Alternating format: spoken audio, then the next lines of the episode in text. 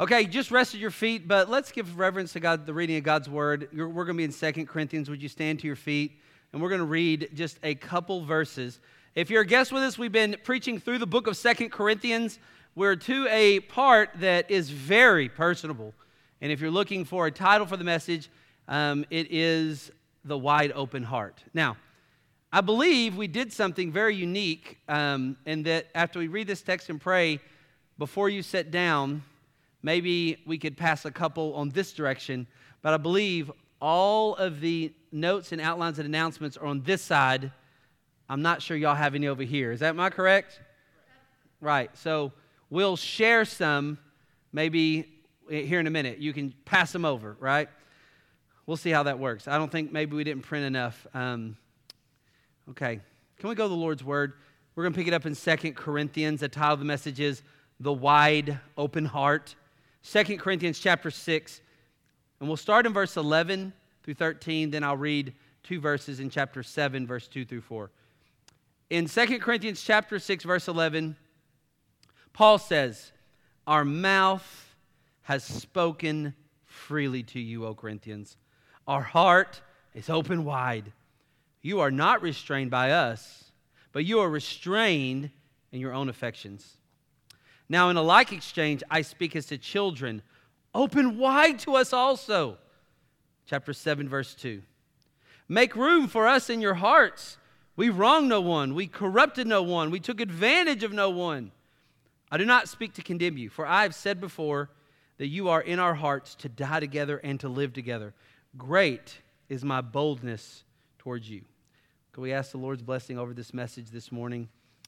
This is your message. May we capture what the original author is intended for his people, for your people to understand from this text.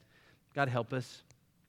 Help us understand the wide open heart that Paul had because Jesus had that. We love him because he first loved us. And may this translate to a wide open heart from those who've discouraged us, from those who maybe have sinned against us, but maybe even it's for us, maybe our heart has been closed to somebody. So, God, open up this text, let it be expounded upon, let us understand what the original recipients understood, let us make the application. And God's people said, Amen. Thank you. You can be seated. The title of the message is A Wide Open Heart. A Wide Open Heart. This message may be sappier than what you're probably used to me coming forth, but I've been really excited to share this with you the wide open heart. If you, if you have an outline, if one made it to you, the outline today, I have four, four part outline open up, gut up, right? I just wanted to use that word. We'll get, we'll get why I use that word. Open up, gut up, speak up, back up, right? Four part outline. But like every good sermon, right, we have to have an introduction. And as you're looking at this passage, I want you to look at a couple things and notice between verse 11 and 13 and chapter 7, verse 2 through 4, we see the word heart mentioned many times. We see it mentioned four times in these six verses, four times. Three of those times the word heart is in the original text. One time it's not. It's a word that's supplied there by the translators for a smoothness of reading. So when you see chapter 7, verse 2, and it says, Make room for us in your hearts. Is that italicized in your Bible? Do you see that? That means it's not there in the original text, but provided by implication and for smoothness of reading by the translators. So, but we see this idea on heart. Paul's saying, open wide your heart to us. Now, if you've been here, you kind of know why Paul would say that. Remember, Paul had loved them, sacrificed for them, had spent 18 months planting them, had written a letter to them, had made a visit to them, had gone to extremes to love them. And the more Paul, Paul loved them so much, he was a preacher that didn't take their money, right? Have you ever seen that, right? So well, it's amazing ministry he had to them. And they didn't love him. They, they um, said things that weren't true about him, believed things that weren't true. When you look down in chapter uh, 7, verse 2, he has to defend that he hasn't wronged them, he hasn't corrupted, he hasn't taken advantage of them. He never took a dime from them, and yet they said, You took advantage of us. He had loved them, and they had crossed him. And yet, in the text, that doesn't deter him. He says, open wide your heart to us. Open wide. My heart's open wide. You're the only one stopping your heart being open wide. Isn't that amazing? I don't know about you, but for most of us, if we had been treated like trash most of the time in our common secular understanding relationships, we would say, well, time to set up a boundary. God, we can't have toxic people. Let's block out all the toxic people in our life. But what does Paul do? He says, Toxic people, my heart is still open to you. You're the only one stopping your heart. Open your heart up to me. The wide open heart. Isn't that amazing? So, why is it hard to have a wide open heart? Well, there's a couple reasons. One is just even initially giving your heart away or open up, opening up your heart to somebody, it's a very vulnerable thing to do. The, a big reason we don't like to open up our heart is because we're afraid of rejection, right? Like if you're a young man and there's been a girl that you've been in the friend zone with for quite some time. Any men ever remember being in the friend zone, right? And there's a girl you've been hanging out with, hanging out with, and you're just afraid of rejection, so you don't take that next step of, of asking her out on a date because you're just afraid of getting rejected. You know, you want to open your heart, but you're afraid your heart's just going to get crushed, so you'd rather just still be the dude that's listening to her stories about guys she likes while you're just sitting on the sidelines, right? Does anybody know that kind of story, right? Sometimes we don't open up our heart because we are afraid of rejection. We don't want it. Amen or oh me. right? It happens. It happens. But you know what's really hard? Sometimes you can open up your heart, you can have a wide open heart, but really sometimes we don't do it because it went bad for us in the last time we did it. You ever opened up your heart and went bad? Ever given your heart and it went bad? Oh, if you're a parent who's ever had a child go wayward, you know what that's like. If you're a parent who's had a child go wayward and that child is still wayward, you know what that's like. It's really hard to open up your heart if it ever went bad. But what if it goes bad multiple times? Well, that's a good question.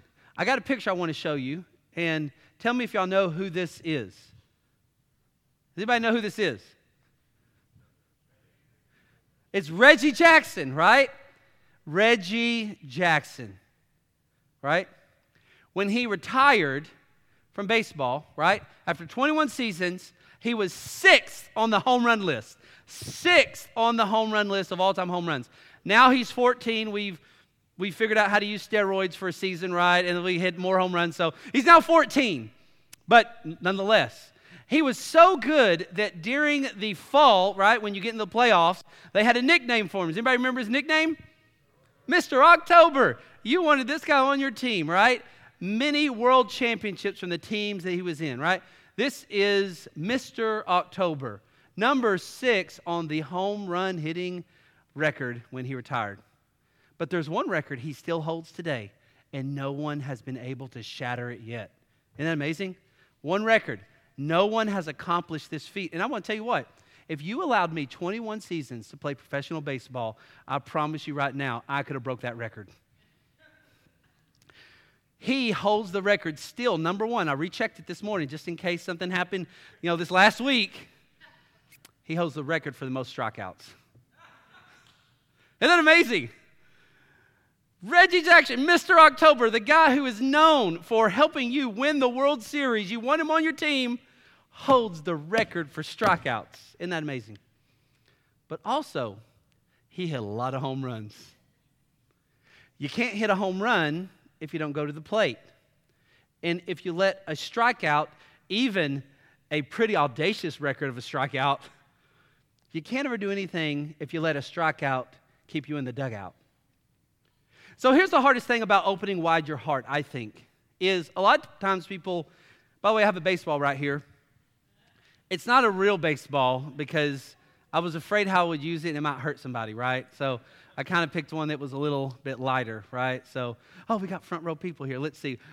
Oh, he got it. Throw it back to me. Let's see if we embarrass myself. Don't throw it hard. Don't embarrass me. All right. We got it right here. That's pretty good. Anybody else? Can anybody else catch? Let's see. Can David Rose catch? David, let's see.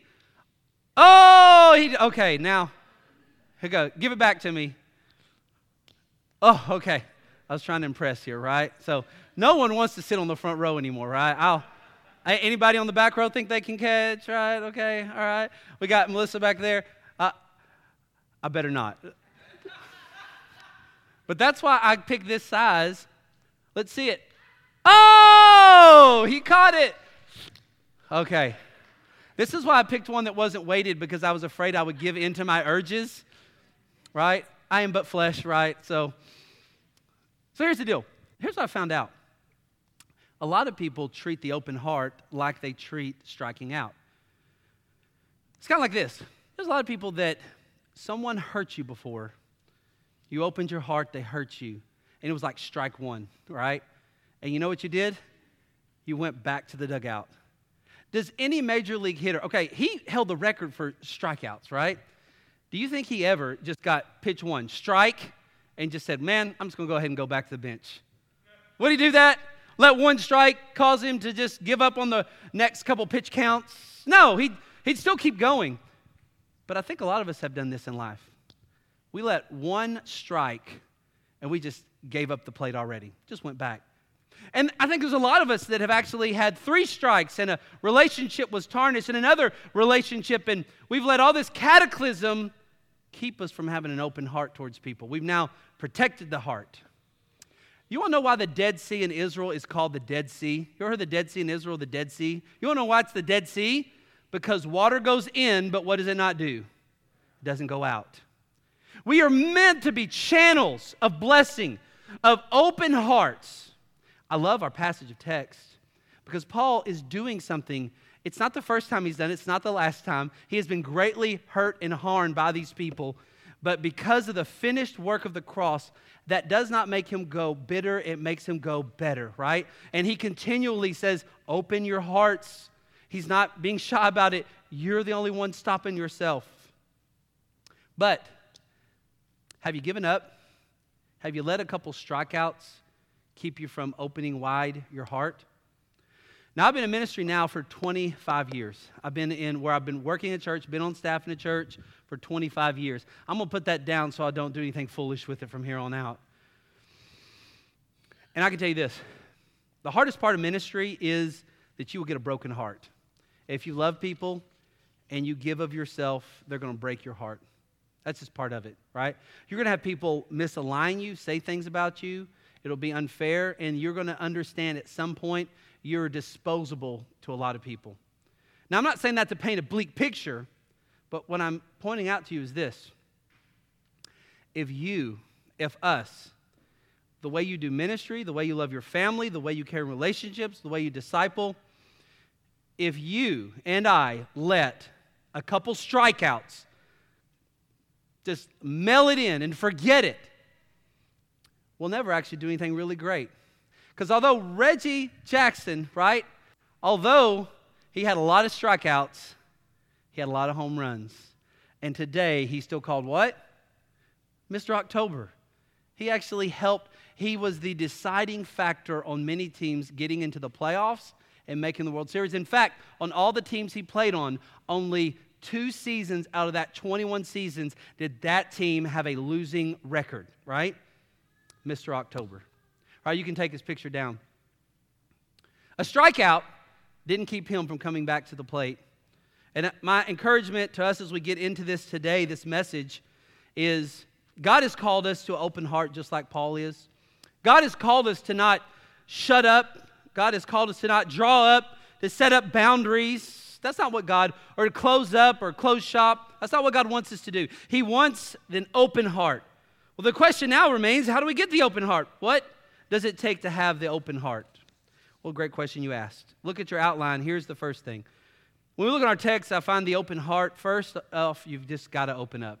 I know that sounds, you know, simple, but this is really a simple message.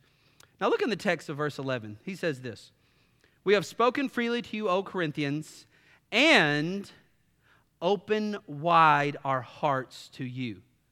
Now, who's doing the opening wide here? Is it the Corinthians or is it Paul? Paul. He's taking the initiative. He's the first one to the plate, right? Open wide your hearts. We, I am opening wide my heart, first off. Now, how can a person open wide their heart when your heart's already been broken by people before? How can you do that? Well, if Christ is in you, the hope of glory, the, the, the worst thing anybody could ever do to you would be to take your life. That'd be the worst and then you're still with the Lord in glory, right? Here's the amazing thing that I think we're forgetting as Christians there's no such thing as an inability to forgive people of the worst of things. If I've been forgiven of everything, that means I can forgive everything. You know, a lot of us, we simply will not forgive. We won't practice the obedience of what we have in Christ. And so we shut up, we close up, we set up boundaries and markers, and no one can get over. If you've hurt me, that's it. I want to make a proposal that no, that's not it. In fact, if you decide to become someone who won't open wide your heart, you'll become the Dead Sea. Because grace will keep pouring in your life, you'll have no outflow, and it'll shut you up.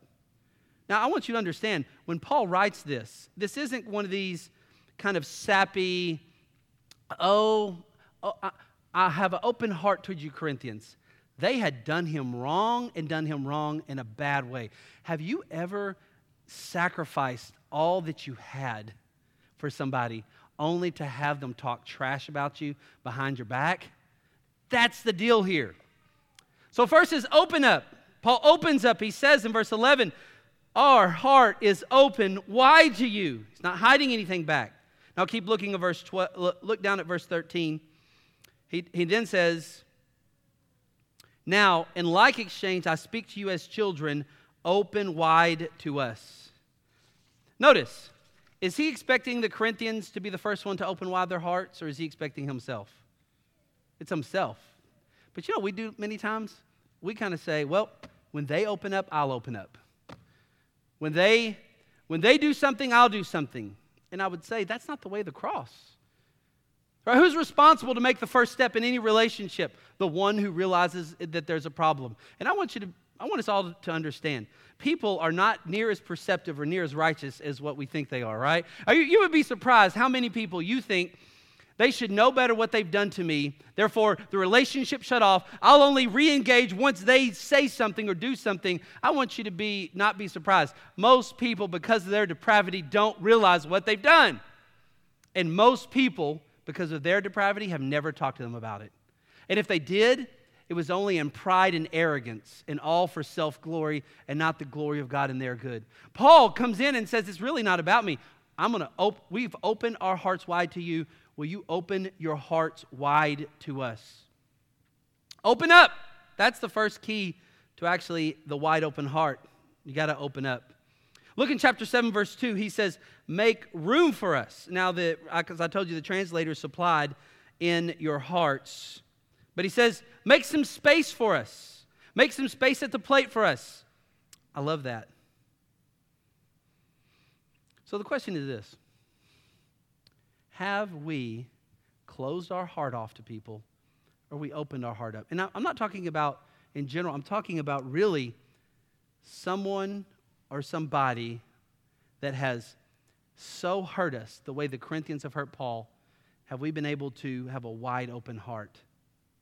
That, it starts first with a open up. Now, point number two on your outline. Point number two is kind of a weird one. What does po- point number two say? Gut up, right? You haven't heard that word in a while, have y'all? Gut up? Man, isn't that kind of a different word? Gut up. Um, there's a reason why I use that word. By the way, I tried to go a little bit more sterile. Uh, so I have gut up, and what, what does it say in parentheses? Heart up. Now you might be wondering, where are you getting this idea, gut? Well, hang with me. There's a reason. So when I played Little League baseball growing up, uh, the, the coach one year at the, so the way it worked, it's really different now. Today, everybody's got these competition ball teams and there's like multiple teams. It's just confusing and honestly feels a little overwhelming. But back in the day, here's how it worked. You played in a rec league, and at the end of the season, that city, whoever won the championship, that coach got to then pick players from every team and create an all star team, and then you traveled around to other cities and played other teams. I don't even know if we do that anymore. It's so complicated with all the kind of like, you know, kind of different kind of, you know, traveling ball, but that's how it kind of worked. I remember that when you get on one of these teams, these were the best in the whole league. So you, if you get to, invited to be on the All Star team, there's three or four other guys that are just as good as you at your position. And so you may have been the superstar on your team during the season, but when it came to the All Star, you may not get to play the whole entire game. You may not be the superstar. You might be an All Star, but you're not a superstar. And I can remember the first time that I played on one of those, the coach, all the kids were griping, and, and, and really someone bigger than the you know, kids were griping. Who do you think was griping? The parents, right? Why isn't why isn't my Johnny out there playing the whole entire? Don't you know he's the best player out there? Well, Johnny's just an all-star among many superstars, right? So parents would get mad and stuff. And I remember the coach having this big conversation with everybody where he said, Hey, parents, kids, here's what you need to understand. When it comes game day for each game, you may be in there an inning, you may be there the whole game. What I'm trying to do is just follow my gut, right? That's all. I, I can't, I don't have any explanation for why. I just got to follow my gut. I'm going to put who I think should be out there. I just, I don't have any way to describe it. There's just something inside of me. I'm going to follow my gut. You get it? Now, what he was saying was it's not literally his bowel system, although in their language, they sometimes described the most inner part of you as the bowels, right? The most inner organs, right? The reason I call this gut up is because when you look at the text, look down at chapter 6, verse 12. He says, You are not restrained by us, but you are restrained in your own affections, right? Now, that word affections is a a word that, that really denotes like the inward intestines and organs and bowels. In fact, anybody got a King James here today, right? What's the word that King James uses? Bowels, right? Man, the good old King's English, right? They now the reason is because that Greek word has many different definitions and the, most of our translators use the word affection. King James translators use the word bowels, but it's denoting this idea of not just the heart, but but kind of like this tenderness to the heart, just this kind of on the inside, your guts, like everything you have on the inside. You're giving all you've got from the inside. Now, this is why I decided to use that word gut up, because when Paul talks here, he says, you got to open up, then you got to gut up. And gut up is, I've got to offer all of myself from the deepest of what everything I've got on the inside. And, and the word, the Greek word used here is just denoting, sometimes that word is translated as heart, affections. Here, because he's already used the word heart many times in the Greek word cardia, he uses a different word to denote at your gut level, at everything you got, your affections from deep in. Notice in verse 12, he says, You are not restrained by us, but you are restrained, you are tightened up by your own affections, by your own gut right? So he says, What's stopping you from opening to us, Corinthians, is you're not giving us all of yourself. You're not giving us everything. You're holding back. You're trying to protect your heart. You're trying to guard your heart in this. Oh, Corinthians, would you not do that? We have not done that. Nothing is holding us back. You've restrained yourself. We are not restraining anything. You've restrained your affections. We have not restrained our affections, or the kind of more proper word, on the inside, our guts. So if you're going to open up, a wide, this kind of opening wide your heart to people, you got to open up, but then you got to gut up, right? That means when you do actually open wide your heart, you don't stop and try to protect it. For the glory of God and their good, you do everything you can to bring about a resolution and a reconciliation to the relationship. If it goes bad, your focus is did I glorify God and do well to others? But that's going to require not this holding back of yourself, but this gutting up of yourself, where you're willing to go from the deepest of my affections, brother, I love you. I miss you. I miss our relationship. Or if it's like a wayward son or daughter, like, daughter, I miss you. I love you. I miss our time together. I, uh, you know, there is a void in my life. I want us to be back in relationship. Do you understand what I'm saying? There's this from the gut, gut up. I think people sometimes think that we need to protect ourselves. There's so much talk about boundaries. There's a proper way to look at that, but I want to be honest with you 99% of the conversations I hear about all this boundary business is really just people trying to protect themselves from opening up, from gutting up.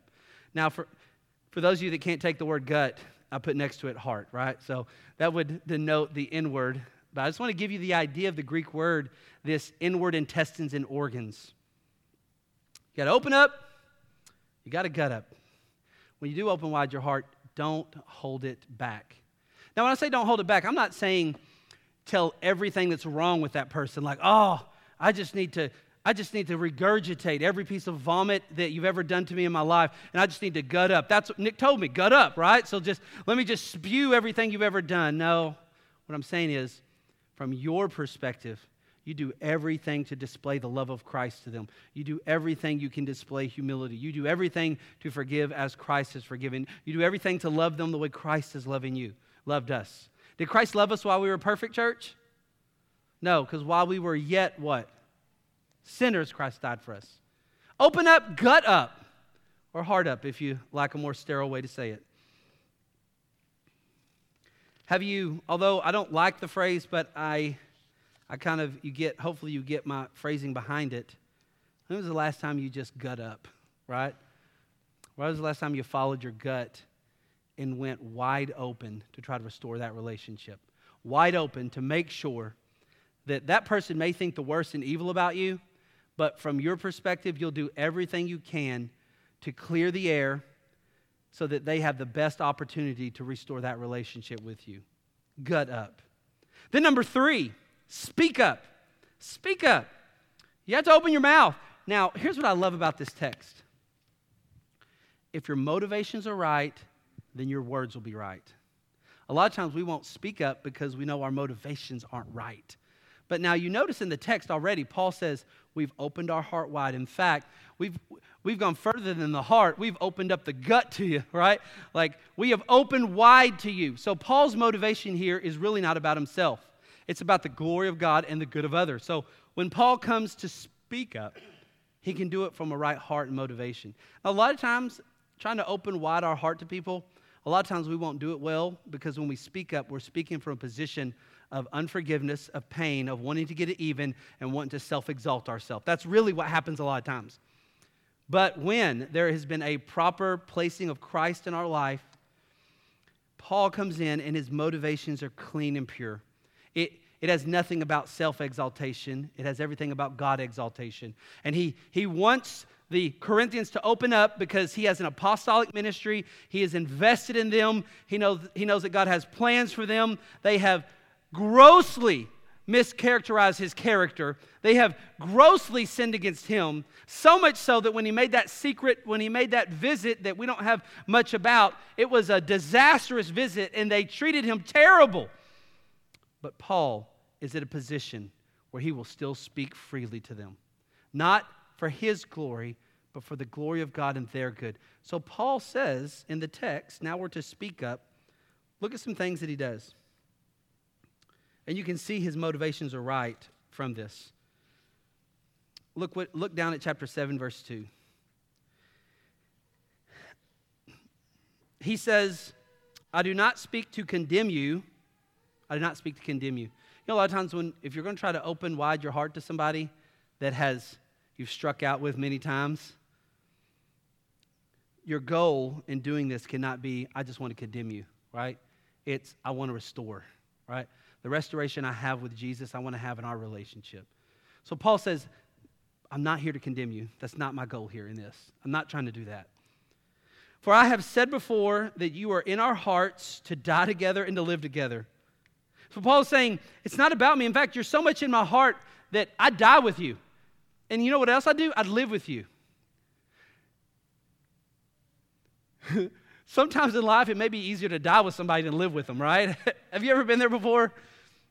It's kind of like this phrase that people say all the time, which, by the way, I, I, I reject it, right? But I hear this phrase all the time. I love you, but I don't what? I don't like you. Is that biblical? I mean, some shades you may be able to use that, but most of the time, what people mean is, I love you, but I don't want to live with you. I don't want to live around you, right? I die with you. I die for you, God, because God said I'm supposed to love some people that I give my life. So I love you, but man, you're a dirt sandwich, and I will not hang out with you, right? I do not want to live with you, live around you. Paul comes in and he's like, hey, listen, I'll die with you, but I think a lot harder sometimes is living with people, right? Man, have you ever been there before, right? Where you're trying to love on somebody and you're just like, Lord, take me now. Uh, just take me and we'll be okay. But Paul wants to live and die together. It's not even about him. So when it's not about you, you can start to speak up because everything that comes out is about the glory of God and their good. It's not about you spewing up gut vomit. It's about you exposing your gut, your love for them in ways that draw them to God because of the work that God has done in your own heart and life. So he says, he speaks up. Look, so he says to them in verse, in verse 3 I do not speak to condemn you. I just want you to know, let me reassure you. But not only that, look at verse 2. He reconfirms the things that he knows they think about him that are wrong. He makes the effort and says, Can I bring some clarification? He says, We've wronged no one. He says that because they have accused him of wronging people, right? We've corrupted no one. They say that because that was an accusation. We took advantage of no one. He says that because that was an accusation. Now, here's what happens in relationships sometimes you've already opened your heart to people, you've done things for them, but man, it was a strikeout. They've hurt you, they've harmed you. They've thought things about you that you think, man, why would you ever think that? What, all the good I've done, where have you ever seen this in the totality and character of my life? And then what happens sometimes is we'll say, mm-mm, mm-mm. all that I did for that person how dare they think that about me? How dare they give into that gossip, that malicious lie? I'm done with them. In fact, I'm not going to justify what they've said by trying to give any clear clarity to what they think about me. Are y'all understanding what I'm saying here, right? But what does Paul do? Hey, there's some things you believe that aren't true about me. I'd live, I'd die for you, I'd die with you, I'd live with you. I mean, listen, the wrong, that's not true. The corruption, that's not true. Like all these things, I want to give you an answer. A lot of times we're so wrapped up in pride and arrogance that we think we're above giving an answer to people, even though what they thought about us may be false and incorrect. Because it wasn't about him. When he came time to speak up, his, his motivations were right. He, so he already opened up his heart, he already did the gut work. Now he's speaking up. Check, take a look at chapter 6, verse 11. He says, Our mouth has spoken what? Freely to you. Freely to you. Here's how one of the ways you're going to know that your heart is right before the Lord when you try to open wide your heart is that if the words you say to them and it was and the words you say were for the glory of God and they're good, trying to restore, open wide your heart, and they take your words and twist them. Have you ever had that happen? Your words get taken and twisted.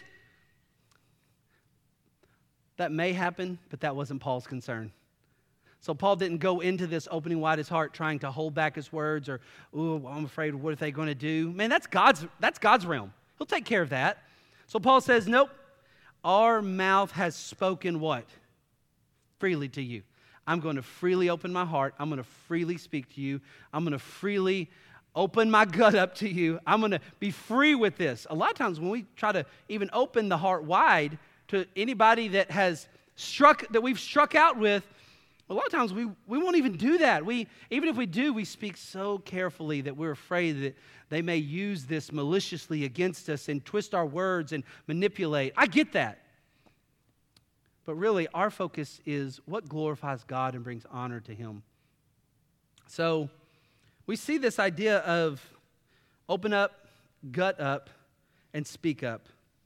You see it so much that look down at chapter 4, um, chapter 7, verse 4. Look down at chapter 7, verse 4. In kind of A, we're going to look at just the first part of that. He says this Great is my what? Boldness toward you. Have you ever tried to open up your heart to somebody? Ooh, that's intimidating. You ever tried to restore a relationship? Whew, that's intimidating. Sweaty palms, weak knees, and sweaty eyebrows. But Paul's heart was right before the Lord. His words were, were rightly measured through motivation so that he could come in in verse 4 and go, Great is my boldness towards you. Like, I, I didn't hold back. In fact, I was bold. I was bold to speak freely. I was bold to open my heart. I'm, I didn't cast off this relationship. They had done him wrong, but he's coming back to do them right for the glory of God. And they're a good man. I'm telling you, this, this boldness, a lot of times we go, a lot of times we won't do this because we simply lack the boldness, because we simply lack obedience to what the Holy Spirit through the Word has done.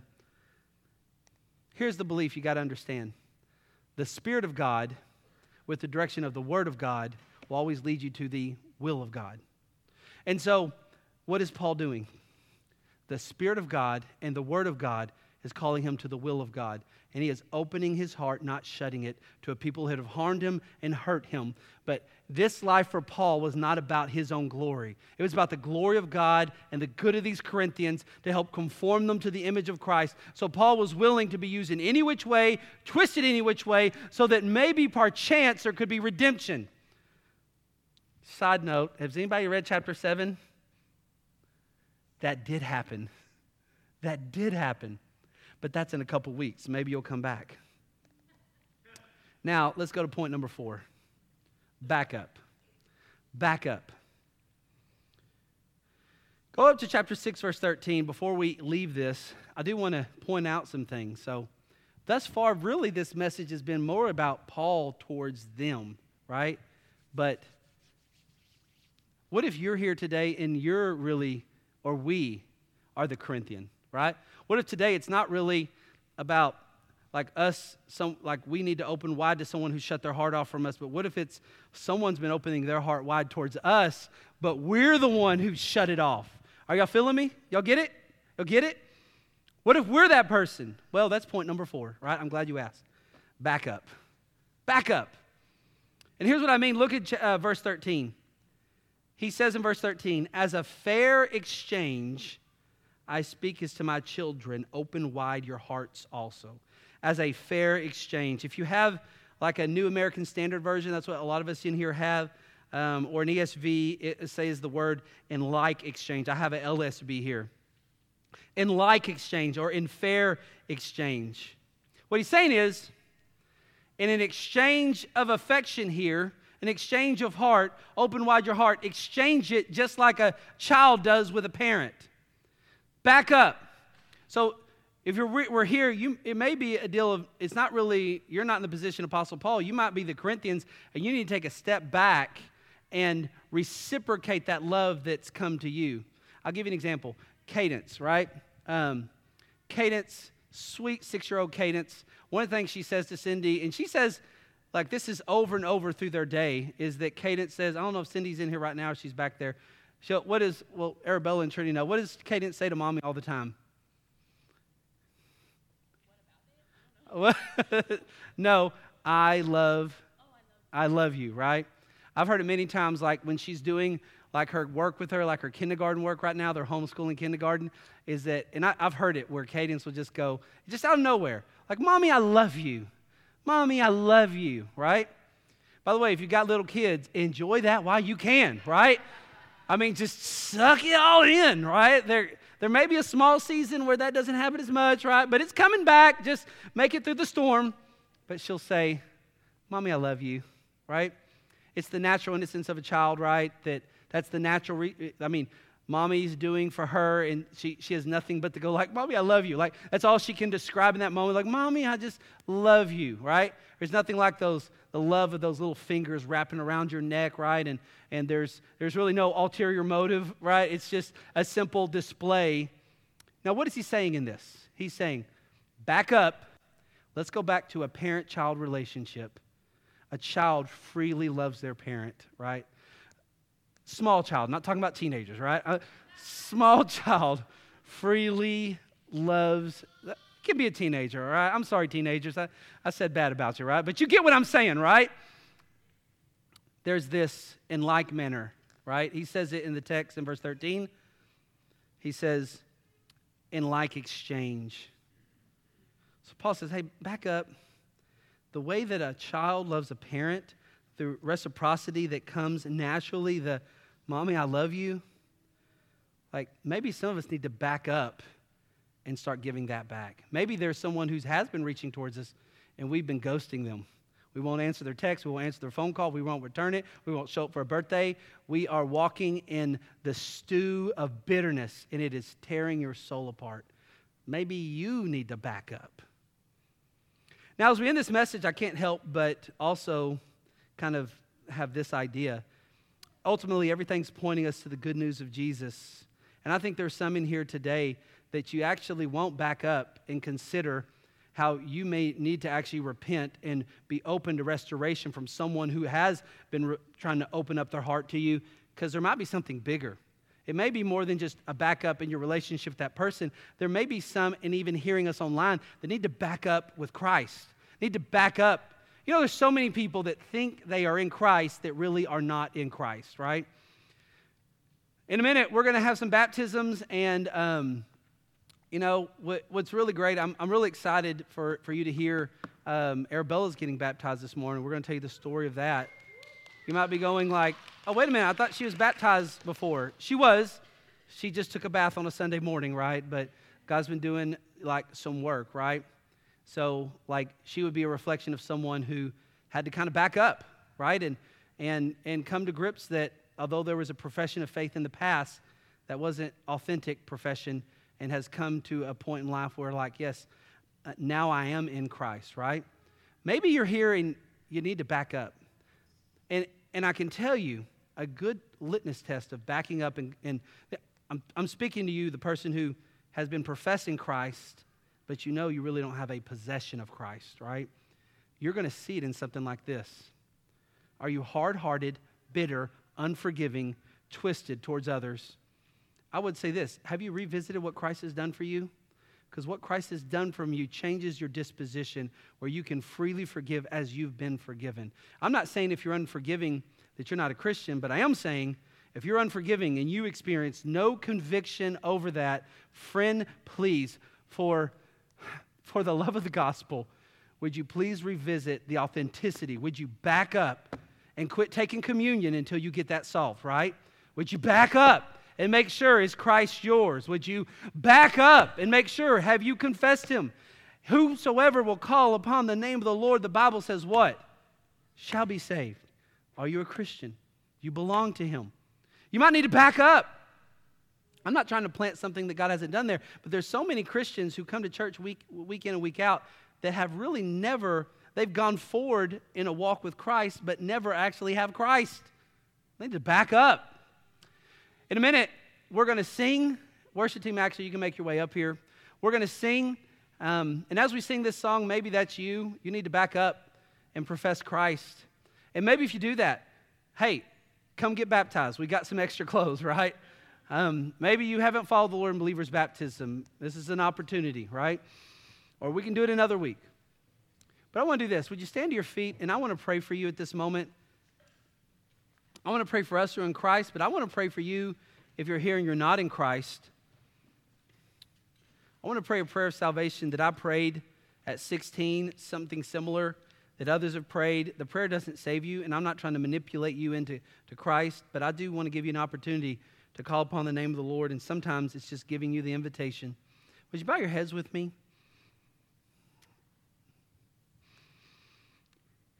At 16, there was a this is a prayer that many have prayed. It's not this prayer exactly, it's, it's what this prayer means.